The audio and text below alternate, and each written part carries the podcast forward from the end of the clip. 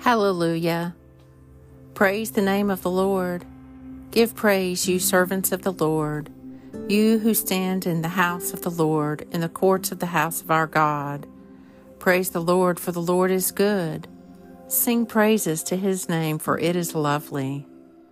Today is Sunday, January 28th, in the season of ordinary time. This is the midday office. Let them know that you, whose name is Yahweh, you alone are most high over all the earth. My heart sings to you without ceasing. O Lord my God, I will give you thanks forever.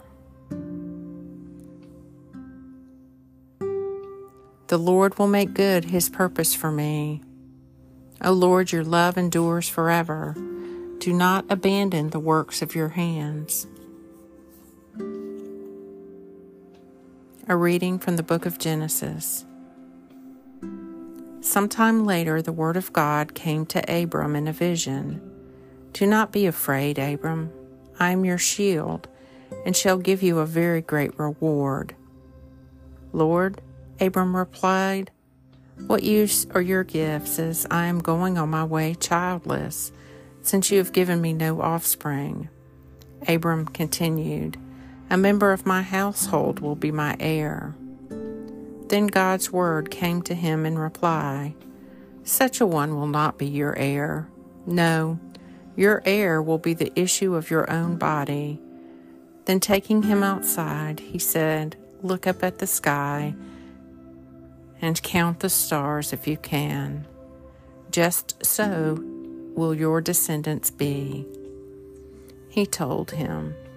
Abraham put his faith in God, and this was reckoned to him as uprightness. Genesis 15. The Lord will make good his purpose for me. O Lord, your love endures forever. Do not abandon the works of your hands the midday psalm. Deal bountifully with your servant, that I may live and keep your word. Open my eyes that I may see the wonders of your law. I am a stranger here on earth. Do not hide your commandments from me. My soul is consumed at all times with longing for your judgments. You have rebuked the insolent Cursed are they who stray from your commandments. Turn from me shame and rebuke, for I have kept your decrees. Even though rulers sit and plot against me, I will meditate on your statutes. For your decrees are my delight, and they are my counselors. Psalm 119. The Lord will make good his purpose for me. O Lord, your love endures forever. Glory be to the Father, and to the Son, and to the Holy Spirit, as it was in the beginning, is now, and ever shall be, world without end. Amen.